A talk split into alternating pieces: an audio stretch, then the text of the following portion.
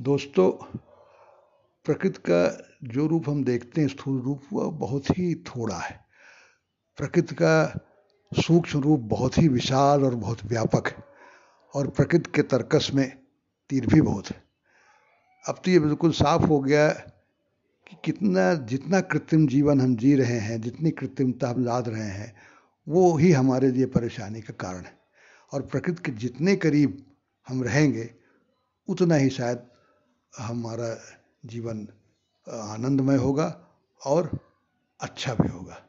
इसी संदर्भ में और कम से कम ये कोरोना संकट ने तो बिल्कुल साफ़ कर दिया है कि प्रकृति के आगे इंसान की औकात क्या है। इसी संदर्भ में एक छोटी कविता है कि प्रकृति से तालमेल रख सको तो अच्छा है।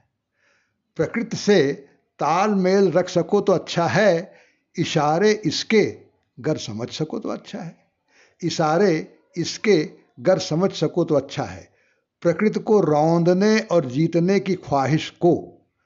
प्रकृति की रौंदने, प्रकृति को रौंदने और जीतने की ख्वाहिश को सुपुर्दे खाक अगर कर सको तो अच्छा है।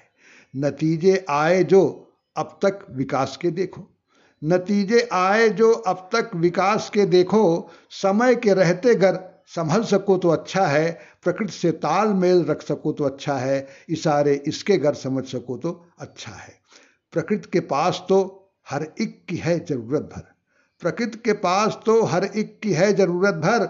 हवस की आंधी से गर बच सको तो अच्छा है, प्रकृति से तालमेल रख सको तो अच्छा है।